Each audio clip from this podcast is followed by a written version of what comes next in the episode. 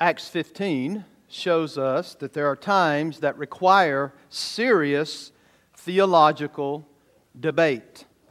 Now, simply put, we should always go to battle when the gospel is at stake. So, we've been learning that in Acts chapter 15. And today we want to pick up our reading in verse 12. And again, that lingering question. Remember that they came down uh, to Antioch and began to question. Uh, in verse, chapter 15, verse 1, they say, Unless you are circumcised according to the custom of Moses, you cannot be saved. And we unpacked Paul's uh, debate with them. And then, beginning in verse 6, a couple of weeks ago, we talked about Peter and his defense and his statement on saving grace. Verse 11, but we believe that we will be saved through the grace of the Lord Jesus, just as they will. Today we pick up our reading in verse 12, and this is the heart of the decision made at the Jerusalem Council, which issues forth a letter that's going to be sent back to Antioch and read in the church. And there's going to be commonality and unity. So we see up front that we can never abandon the gospel of Jesus Christ. But we should always be charitable and loving to the entire body. Why? So that we maintain the unity in the body for the glory of Jesus. So that's what you see, beginning in verse 12 of Acts 15. And all the assembly fell silent, and they listened to Barnabas and Paul as they related what signs and wonders God had done through them among the Gentiles. After they finished speaking, James replied, Brothers, listen to me. Simeon or Simon, meaning Peter, has related how God first visited the Gentiles to take from them a people for his name. And when this and with this the words of the prophets agree just as it is written. Just as it is written, he's going to be referring to the Old Testament, right? James is going to back up what Peter said by the holy word of God.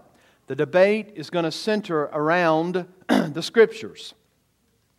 After this, I will return and I will rebuild the tent of David that has fallen. I will rebuild its ruins and I will restore it, that the remnant of mankind may seek the Lord. And all the Gentiles who are called by my name, says the Lord, who makes these things known from of old. J- James will continue, Therefore, my judgment is that we should not trouble those of the Gentiles who turn to God, but should write to them four things to abstain from the things polluted by idols, and from sexual immorality, and from what has been strangled from blood. For from ancient generations, Moses has had in every city those who proclaim him, for he is read every Sabbath in the synagogues. Then it seemed good to the apostles and the elders with the whole church to choose men from among them and send them to Antioch with Paul and Barnabas. They sent Judas, called Barsabbas, and Silas, leading men among the brothers, with the following letter The brothers, both the apostles and the elders, to the brothers who are of the Gentiles in Antioch and Syria and Cilicia, greetings. Since we have heard that some persons have gone out from us and troubled you with words, unsettling your minds, although we gave them no instructions, it has seemed good to us, having come to one accord, to choose men and send them to you with our beloved Barnabas and Paul, men who have risked their lives for the sake of the Lord Jesus Christ. We have therefore sent Judas and Silas, who themselves will tell you the same things by word of mouth. For it has seemed good to the Holy Spirit and to us to lay on you no greater burden than these requirements that you abstain from what has been sacrificed to idols, and from blood, and from what has been strangled, and from sexual immorality. If you keep yourselves from these, you will do well. Farewell. So when they were sent off, they went down to Antioch, and having, part, have, having gathered the congregation together, they, de- they delivered the letter. And when they had read it, they rejoiced because of its encouragement. And Judas and Silas, who were themselves prophets, encouraged and strengthened the brothers with many words. And after they had spent some time, they were sent off in peace by the brothers to those who had sent them. And notice what continues. But Paul and Barnabas remained in Antioch, teaching and preaching the word of the Lord with many others also. That's a lengthy text, isn't it? But that is the outcome Uh, and decision made by the Jerusalem Council. So, those who have the conviction that the Pharisaical conviction that you must obey the law of Moses and be circumcised in order to be saved. They come down with that conviction. And of course, the apostles understood that this was no minor, minor doctrinal difference, but the gospel itself was at stake. And we know what happens in Galatians chapter 1. Paul says, If an angel or anybody else were to appear and teach a gospel that is different from the one you've heard, let that individual be anathematized. Serious consequences when we move away from the gospel of Jesus Christ. Now, I think Paul would have had a lot of latitude with non essentials. Don't y'all? However, when it comes to the gospel of Jesus Christ, Paul was as strong as iron. He would not be swayed when it comes to the gospel of Jesus Christ. He understood that to undermine the gospel, if you undermine the gospel, folks, there is no longer any good news by which we can be saved You can't undermine the gospel. So their reports were evidence A of grace alone, through faith alone, in Christ alone that saves the soul. Notice how they keep coming back to that. Every time they go to share what God is doing, it focuses upon the grace of God working in individuals' lives. So the Pharisees, however, felt that you had to become a Jew in order to be a Christian. And the Bible does not teach that. And of course, Peter will give his testimony of the grace of Jesus in verse 11. He relays Cornelius' experience with him and how the grace of God affected Cornelius' life and how he was given the gift of the Holy Spirit, how he followed in believers' baptism, and it was all by grace through faith in the Lord Jesus Christ. And since we had Father's Day last week, I felt like it would be good to get you back on track. Are you with me? and what's going on. So the Bible says in verse 12 that they fell silent. And Barnabas and Paul begin to give testimony. You notice there's testimony from Paul and Barnabas, and then strong testimony from Peter. And then now again, you've got Paul and Barnabas standing. And what do they do? They essentially stand up and they endorse their trip to the Gentiles with the fact that God did this. God is the one who extended the grace to the Gentiles and opened the door of faith that the Gentiles could be saved. So we get this picture of Paul and Barnabas standing and talking about how God had worked in the hearts of people, not through outward circumcision, not through Mosaic law, but through the preaching of Jesus Christ and the grace that saves. You know, Peter is a pillar apostle. We'd have to agree with that, right? It was Peter wherein Jesus said to him, Thou art Petros, and upon you I will build my church. And not referring to Catholicism, but referring to Peter and the fact that he would be the pillar apostle who would first take the gospel to the Gentiles. And we know that about Peter. When Peter spoke, people listened up. Now, Paul would struggle here because uh, they didn't give him the same kind of support to his authority that they did Peter. Why? Because the Pharisees were from Jerusalem. And they would have looked up to Peter more so. And Paul's going to wrestle with this in Galatians when he begins to defend his apostleship. But now you've heard from Paul and Barnabas, but here's another one that stands up, and his name is James. We have his testimony. He speaks up. This is James the apostle, who is the half brother of our Lord, and who also wrote the epistle of James, right? He would have been considered the pastor in the first church of Jerusalem. That's where he comes from. He was a pastor among the pastors. He was a man of character and leadership, and Paul will recognize this in Galatians chapter 2, verse 9. F.F. F. Bruce notes that when James said, Listen to me, brothers, everybody would have listened.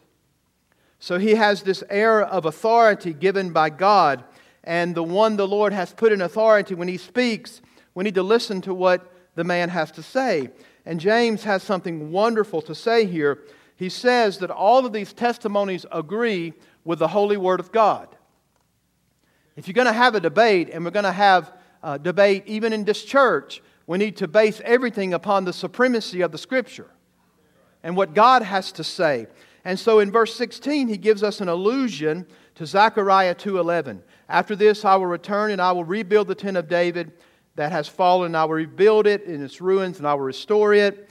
And so in, in essence, he's giving this to remind us that God will take a people unto himself. Now remember, again, this is a Jerusalem crowd. They would have been more in tune with Peter than with Paul, unfortunately, wrongly. They should have listened to both of them equally. But notice how James, when he begins to talk about the testimonies, who does he refer to? He skips over Paul and Barnabas and he says, James has said this, uh, uh, Peter has said this to us. So James highlights Peter's words and he states a marvelous paradox. It's not, it's not just Abraham's race that God, is, uh, that God is taking into himself, but he's also taking in Gentiles into himself and making them people of his own name. Aren't you thankful for that today? Yes, God chose the Israelites from the beginning, Genesis chapter 12. But the Bible even says in the Abrahamic covenant that God would have a people uh, as great as the sand on the seashore. And that we would be involved in that, not just the Jewish race, but all those who would come to faith in Jesus Christ. And he basically says that the conversion of the Gentiles, which we've just heard about from Paul and Barnabas and Peter, uh, he's saying that all the prophets agree that that's exactly what was going to take place. James doesn't stand up and say, hey, this is my opinion. I agree with these guys. No, he says, I'm going to ground my understanding with the holy word of God. And I believe James would have differed with all of them if the word of God would have said something different. But James runs to the source of it all, which is the word of God. So if you follow the argument James is making, he's saying that the gospel and resurrection of the Lord Jesus Christ is the very restoration of the Davidic kingdom and his dominion over the Gentiles, which led to their conversion. That's pretty awesome statements. I know that can be convoluted and difficult for you to think about, but this is why he, he quotes Amos chapter 9. And you can look all these up, but in Amos 9, we, we learn this principle that the remnant of mankind may seek him, that David's temple would be rebuilt, that's given for a reason. And it's interesting. The rebuilding of David's tent, as it were, is an image of a fallen dynasty. And what do we know, folks? When did David's dynasty collapse? During the Babylonian captivity. And so this is racing all the way back that many years to remind of that, us of that. And even during the intertestamental time, which is which time? Between the end of the old Malachi and the writing of Matthew, that 400 year intertestamental time, there was no Davidic kingdom whatsoever. And so, the hope of Israel was that one day God would take that collapsed dynasty of David and would resurrect it. That was the hope. The Davidic kingdom would once again extend from shore to shore. It would extend in such a way that Gentiles would belong to God in a restored Davidic kingdom. So, interesting enough, James says that the conversion of the Gentiles coming into the church was nothing less than the resurrection of the Davidic kingdom because the Davidic king, Jesus, had conquered the grave. What a, what a wonderful understanding. So there's a convergence between the Abrahamic covenant and the Davidic covenant. The Abrahamic covenant, covenant was through his seed, all the worlds will be blessed. Who's the seed? Jesus Christ, and all the nations of the world will be blessed. And in the Davidic covenant, what was the promise? There would be a king on David's throne forever. So, James, man, he's an Old Testament scholar. He knows his Old Testament, and so should we. We ought to know what the Old Testament says. So this is all fulfilled. In the present age, note that, This is all fulfilled in the present age through Jesus Christ the King. The text doesn't talk about circumcision, which was the rite of covenant in the Old Testament. David doesn't mention that. David mentions, and he actually doesn't mention the second coming of Jesus to establish a kingdom. He actually mentions the first coming of Jesus to establish the kingdom. And so it necessitates the Davidic king. And if what James is saying is true, which it is, does that have ramifications for what we believe about the future and about the coming of the kingdom? You know, for, for the longest time, Baptists have been influenced by dispensationalists. Some of you are looking at me strange, but they believe that God worked through strict dispensations. And when a dispensationalist would read this, they would think that that's something coming in the future. Well, folks, if you read that, you'll note that Jesus' first advent, his life, death, burial, and resurrection, started the kingdom of God. It's not something that's going to all be in the future. Yeah, there's the already and the not yet. But let me tell you something, folks. Jesus Christ reigns today. It is his kingdom, and that's why James is saying this.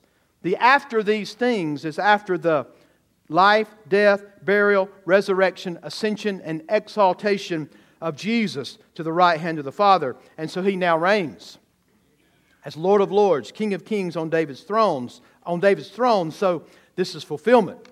This is what James is saying. God is saving Gentiles through the gospel of the Davidic king, the Lord Jesus Christ, and he's reestablishing the dynasty of the Davidic kingdom. And he's doing it right now. He's doing it all over this world as he's taking the gospel to the ends of the world. Now, notice how this works. They hear the testimony and the explanation. So, what is next? What's the next step? Well, again, James acknowledges the worthiness of Scripture. It is a deduction from the Bible, and it's a recommendation based upon what the Scripture says. Oh, if we could ever get that right in Baptist life. We make our deductions based upon, Thus saith the Lord. We don't make our deductions on how we feel, humanly speaking. We make our deductions from what the Word of God says. And James doesn't appeal to his position and say, Well, I'm the pastor of First Baptist Jerusalem, and this is my decision. No, he gets it and he connects it all organically to the Word of God. Did y'all know that we don't have, there's not, you understand that the Bible is one book, not two. But there is, there are people, and there are preachers, and I don't mind calling you his name. Andy Stanley has recently made some way out of line statements about the Old Testament. You agree with me? Absolutely. I'm telling you, folks, you got one book, the Bible, not two. And Christ is the Lord of the Old Testament just like he is of the New, right? We need to begin to think Christocentrically about the Old Testament because it's a story and Jesus is the answer to the story. It's all about promise and fulfillment. So, Jesus, they, God made a promise in the Old Testament, and all the promises of God in Jesus Christ are yes and amen. And so, here's what we're seeing we're seeing that covenant, we're seeing promise and fulfillment. We're seeing two parts of the same book. And in verse 19, James comes to the conclusion. We cannot burden the people with Mosaic regulations or circumcision in order for them to enter the kingdom. It is uh, based upon the grace of God. Let's not take that yoke that Peter mentions above and place it upon the shoulders of these people. Then James lets, uh, he actually writes them this. He gives four regulations. Now, where did this come from? I mean, does this kind of sound a little bit strange to you, being uh, Americans in uh, 2018 of June, sitting in this auditorium, and you read these stipulations and things to abstain from? Do you know where this comes from? It's the holiness code in Leviticus 17 and 18. This is exactly where this comes from. And what is so interesting is that in this holiness code, these were the standards for the Israelites, but they were also the standards for the foreigners who would join the Israelites. And who is being brought in and grafted in to the kingdom? Well, in the Jewish mind, it's foreigners. It's us, right? It's, we are the people grafted in. And so it's interesting that when you read, like Leviticus 17, verse 18, you don't have to turn there. I'm not going to read it all for the sake of time, but it's going to list all of these out for us, and it's important. Chapter 17, verse 8 And you shall say to them, Any one of the house of Israel or of the strangers who sojourn among them, who offers a burnt offering sacrifice and does not bring it to the entrance of the tent of the meeting to offer it to the Lord, that man shall be cut off. Verse 10 If any one of the, the house of Israel or of the strangers who sojourn among them eats any blood, I will set my face against him. So, notice how James connects the fact that Moses is being preached to you all the time. I mean, he's, when, when you go to your synagogues, you're hearing some of the things given in the Levitical law. And so the holiness code was not just for the covenant people, but it was also for anyone who desired to be among the people. So James directs them to some basic, fundamental holiness code things in order not to become saved, but as a way of life. Does that make sense? In verse 21, he makes an appeal. This is a fundamental familiarity that every one of those people would have known. And that was they would have heard the things of God, they would have heard the law of God. And so it's important to see that James is saying, in order for Gentiles to become Christians, they don't need to become Jews, but you also can't remain a pagan. Are y'all listening? I've had people come into my office before, not here, and basically say to me, I prayed about it, and uh, I know I've been unfaithful to my wife, but I'm going to go ahead and marry this lady. God's leading me to do this. Really? Right? So, my statement was you can be a fornicator or a Christian, but you can't be both. That didn't go over too well. But that's true, folks. If you're saved, then you're changed, right? No change, no salvation. You can't live a sexually immoral life continually and be a born again believer.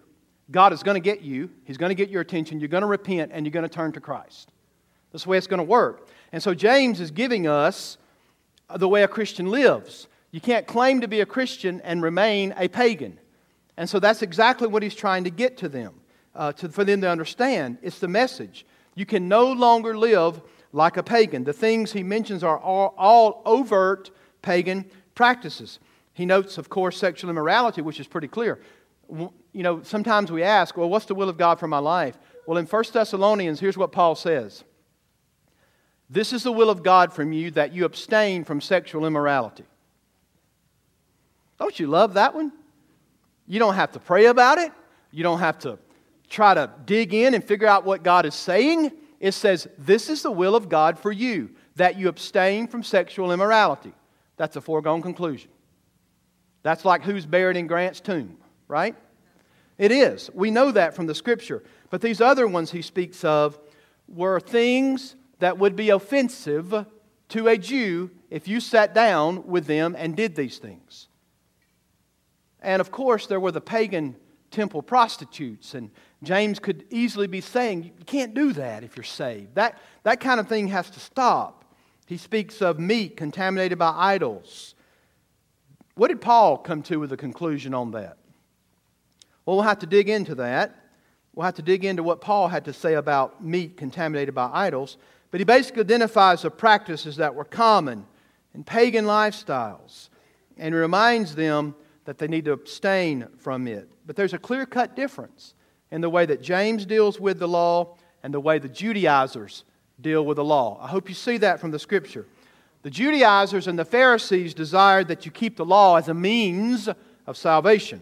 James pointed out specifics in the realm of conduct for a believer who trusted Christ. So the moral code still has application in the way of life. Don't y'all believe that?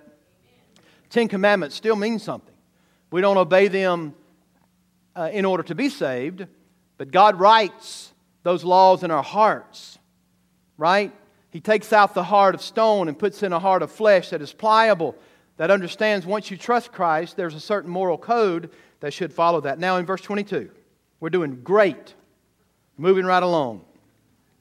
Notice it was a greeting of brothers to brothers. Do you think that would have been comforting to those Gentile believers? I mean, they trusted Jesus Christ, and then straight after that, they were told, well, you're probably, you, you can't be a Christian because you haven't been circumcised. And you, you're not following Mosaic legislation. Can you imagine the turmoil in the heart, turmoil in the hearts of those people? But then there's this incredible greeting. Then it seemed good to the apostles and the elders with the whole church to choose men from among them.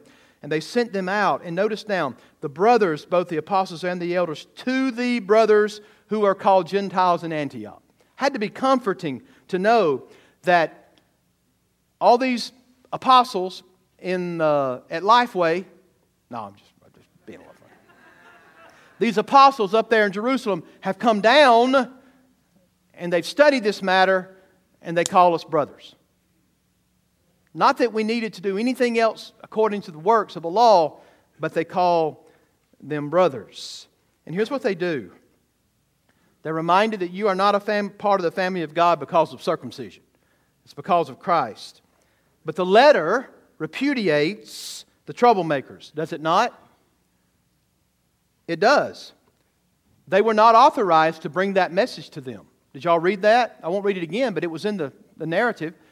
They were not told to go and tell them that you got to keep the Mosaic law and follow in circumcision. We live in a culture where no one wants to point out that someone else is wrong. If you do that, you're in trouble, right?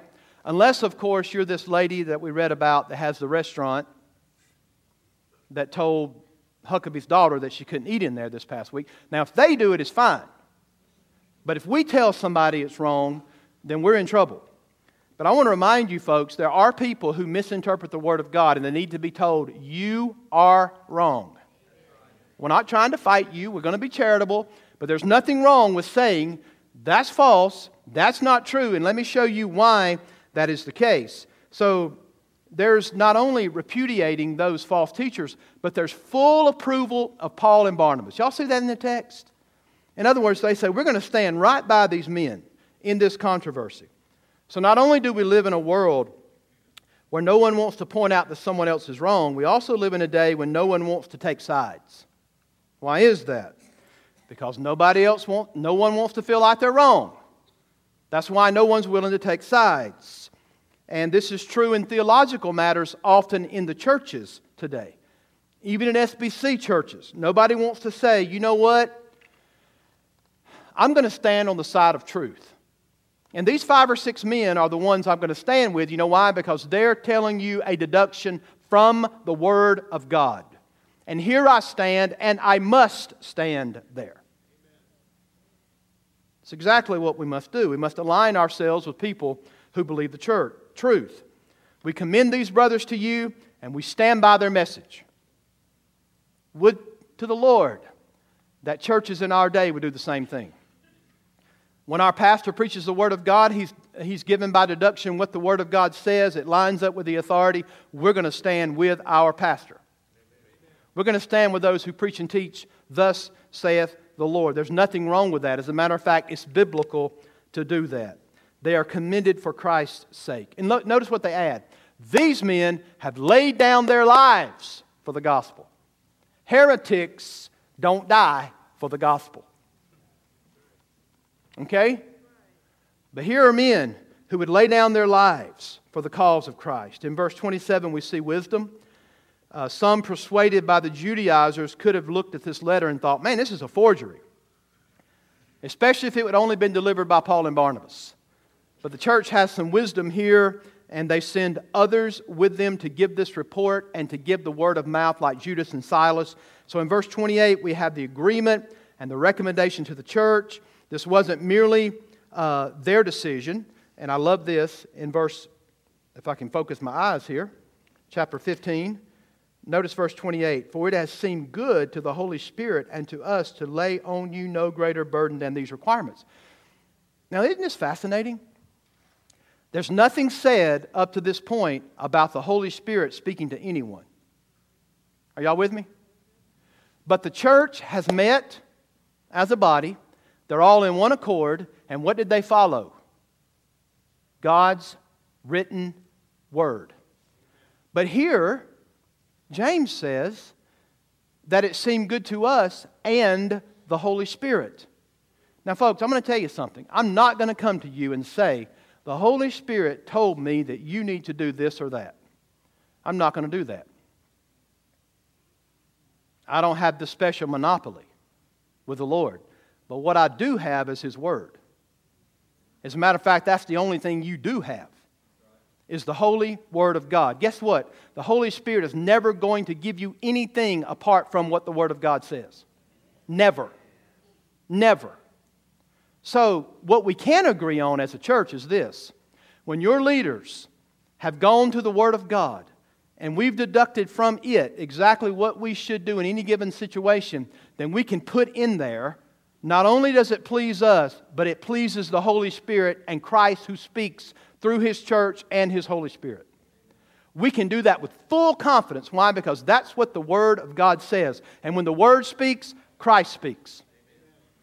Now, if we're not lining up with the Scripture, that's a different story. But isn't it awesome that James throws that in there? I mean, the church is in agreement, but so is the Holy Spirit of God. Why? Because the Word of God is enforced here and spoken of. It is perfectly right and biblical to say that once the church has spoken, Christ has spoken. Did you know that's exactly what Jesus means by the statement, when two or three are gathered together in my midst, uh, gathered together, I'm in the midst of them. Now, many of you folks will stand up and pray that prayer, and you don't know what it means. Lord, I'm so thankful that you're in our midst. When two or three people are gathered, that always bothered me as a kid. I'm like, what if I'm here by myself? Is God not there?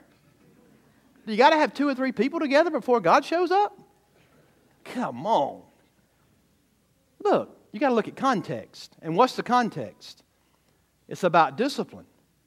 The people have gone, the church has gone to an individual that is unrepentant. And Jesus says, I'm going to add my voice to the church. And I'm going to say, you've got to repent of your sin. And Jesus is saying, I'm right there in the midst of them, adding my voice to the church to say, when you're in error to the Bible, then you need to repent. That didn't cost you anything, folks. That was free. That was a gift to you today. But that's exactly what's going on in the context of this passage of Scripture. Jesus stands beside and with his church when they're living the Word of God. And he's adding his voice to us. We stand on the Word, and there's a consensus among the people there's just nothing wrong with saying it seemed good to the Holy Spirit as well. So James says we don't want to put a law on you, law of burden on you. Here are the necessities abstain. You've got to abandon these practices. We're, we're revisiting that same letter. Don't go visiting the temples, no blood rituals, avoid temple prostitutes. Live a life worthy of being saved by the Master. Right? That's what's going on. They have a congregational meeting and they rejoice. Verse 32, there is, uh, listen to this verse. And Judas and Silas were with themselves prophets, encouraged and strengthened the brothers with many words. You know what that is? That's simply an encouragement for long sermons, right? Okay. Some of you didn't laugh because you like for it to be over before it ever starts, right? So, with many words, they encouraged him. The emphasis, again, uh, Jerusalem delegates return home, the controversy settled. But here's what the emphasis turns back to preaching and teaching the word. You know, that's what happens when the church gets diverted, right? When we're dealing with uh, issues, minor or major, the church gets diverted from its mission. And what's our mission? To preach and teach the word and take the gospel to the ends of the earth. And that's exactly what they returned and began to do. The power of the church is in the Word. The power to grow is in the Word. The power to be strengthened is in the Word of God. After all of this doctrinal crisis and war, at the end of the day, the church just settled back to doing what God called it to do. Luke chapter 24.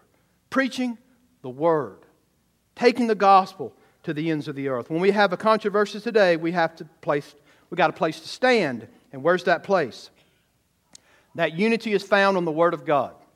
We have to stand on his word. So we see from the Jerusalem Council not only the centrality of the gospel and salvation by grace alone, through faith alone, in Christ alone, but we also see the need to protect and guard the gospel.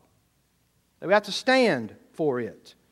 We've got to always be governed by God's word. We must learn the lessons of the council. Here's two lessons, and I'm done. Ready? First lesson we must never abandon the gospel of grace. I mean, really, that's what we've learned in Acts 15. You can't abandon the gospel of grace in Jesus Christ. It comes apart from the works of the law. Romans chapter 3 By the works of the law will no man be made right with God. Plain and simple. Job said this in Job 9. After he had dealt with God a little while, in Job 9 1, Job says, I got a question. How can man be right with God? And Job learned. He said, If I washed myself with snow water, I can't be clean. If I had 10,000 words to say to God in the court of law, I would not win one time. Why? Because you need a mediator. And Job knew this. He said, God, I need a daysman. I need somebody to put his hand on me and on God and mediate my case. That's what Jesus did. He is the daysman. Okay? He is the one that saves. And Job was asking for that Redeemer. And the Lord Jesus Christ is that Redeemer. You cannot be right with God apart from Jesus Christ. Can't bend on that, folks. There's only one way to the Father it's through the Son. I don't care what cult or schism, Mormonism, Jehovah Witnesses, doesn't matter, Hare Krishna, whatever that might be. If they teach any other way to get to the Father other than by grace alone, through faith alone, in Jesus Christ alone, it is a cult. Right? We must stand on that truth and not be. And why? Because Jesus' work on Calvary is sufficient to save sinners. Anytime, anywhere, any place. Jesus' blood. We're going to preach that one day in Hebrews. If you think Acts was long, just wait to Hebrews. But I'm going to give you a few years before we dive into that one. By the way, uh, along this lines of the gospel of grace, uh, I want to remind you that you've got to rest your hope and faith in the grace of Jesus and Him alone. And I don't know what you're resting your confidence in this morning, but if your confidence and your rest is not in Jesus Christ and His grace alone that is sufficient to save you from your sins, then, folks, you really don't have any hope. My hope is built on nothing less than Jesus' blood and righteousness. The righteousness I need, I don't have on my own. It has to be given to me as a gift. How can a man be right with God? Only by grace through faith in Jesus Christ and his finished work is atonement made for us and our sins forgiven. So never abandon the grace, gospel of grace. And then, secondly, we must lovingly preserve the unity of the body. What does that mean? There's going to be times in which Christians should abstain from certain liberties in order to maintain peaceful social interactions with others. You know, Christians have strong consciences, don't we? But you can never violate the conscience of a weaker brother or sister, according to Romans 14, and be walking God's way. If you intentionally violate someone that has a different understanding or conscience, and you treat that weaker brother in the wrong way and cause him or her to stumble, then you're in sin. So we need to limit our liberty out of love for the weaker brethren. John Newton, do y'all know who he is? He wrote what great hymn? Amazing Grace. Here's what he said about Paul's dual commitment to the gospel, but on the flip side, his charitable flexibility with others. Paul was a reed in non essentials and an iron pillar in essentials. That's what we need to be at this church. We will not be moved when it comes to the gospel of Jesus Christ and how a person is saved. But there are some non essentials that we don't mind acting a little bit like a reed blown in the wind on non essentials. Okay? Let's be an iron pillar on the gospel. And let's be charitable to others regarding non essentials for the good of the church, for the advancement of the gospel of Jesus Christ, and for his glory to spread among the nations. Now, in the month of July, we don't have Sunday night service, and we don't have Wednesday night. We got Bible school, several things, so we figured out that this would be the best way to handle it. Well, in the month of July, I'm also going to take a break from Acts for four weeks. And we're going to talk about some of these non essentials and essentials when it comes to Christian liberty. You need to know where your pastor stands on these things. So I'm really excited on July 1st to preach to you on Sunday morning about where Christian liberty starts. That's where we miss it. Our first conclusion is oh, can I drink wine? Can I go dance? Can I go to the movies? If that's your first thought, then you don't know what liberty is. Your first thought ought to be, I was dead in trespasses and sin. But the King of glory came down to redeem my heart and set me free. That's Christian liberty, to be in Jesus Christ. So, July 1st, 8th, 15th, 22nd, is that right? We'll deal with Christian liberty as piggybacking off what we see in this text. And then I'm going to come back to Acts, uh, probably the last Sunday in July, and we're going to motor on through the whole book. Not by Christmas, but we will do it. All right? Here's the deal Are you resting in the grace of Jesus Christ alone to save you from your sins? It's not a list of do's and don'ts, it's a list of surrender to Jesus. It's an issue of trust in Christ alone for salvation. Grace is the love of God reaching out to the undeserved. Well, we're in that camp, aren't we? So undeserving, yet I became an object of His grace, chosen by God. Would you surrender to Him? And possibly, the second point needed to be heard by some of you because you're highly judgmental on non essentials. If that Christian doesn't line up with the way you think they ought to line up, and you really don't have any biblical precedent, you just say, That's my opinion, and I don't like it. Well, you need to repent of that. And you need to be charitable toward one another. Why? Because God's glory is more important than your little bitty opinion. All right, let's pray. Father, we love you. And God, I thank you for this text. I know it's difficult in our day for someone to digest what I just read. Lord, but it's your word, and I have to preach it. Lord, but it's pretty clear in this text that we cannot abandon the grace of Jesus in the gospel. We know we can only be saved by Jesus' work on Calvary through repentance and faith in Jesus and belief in what He did and who He is. Lord, there are some non essentials that really get stuck in our cross sometimes, and Lord, let that not be a test of fellowship between brothers and sisters. There are, either some, there are also some theological understandings that some have and some don't have. God, we have to be charitable to one another when we see both taught in the Word clearly, we have to be charitable. We have to love one another. Your kingdom advancements, advancement depends upon it. Lord, I pray that we uh, would be uh, iron, strong iron when it comes to the gospel, charitable with non essentials. And Father, again, if there's someone in this building that's not resting in the grace of Jesus, oh Lord God, may they do it today. In Jesus' name we pray. Amen.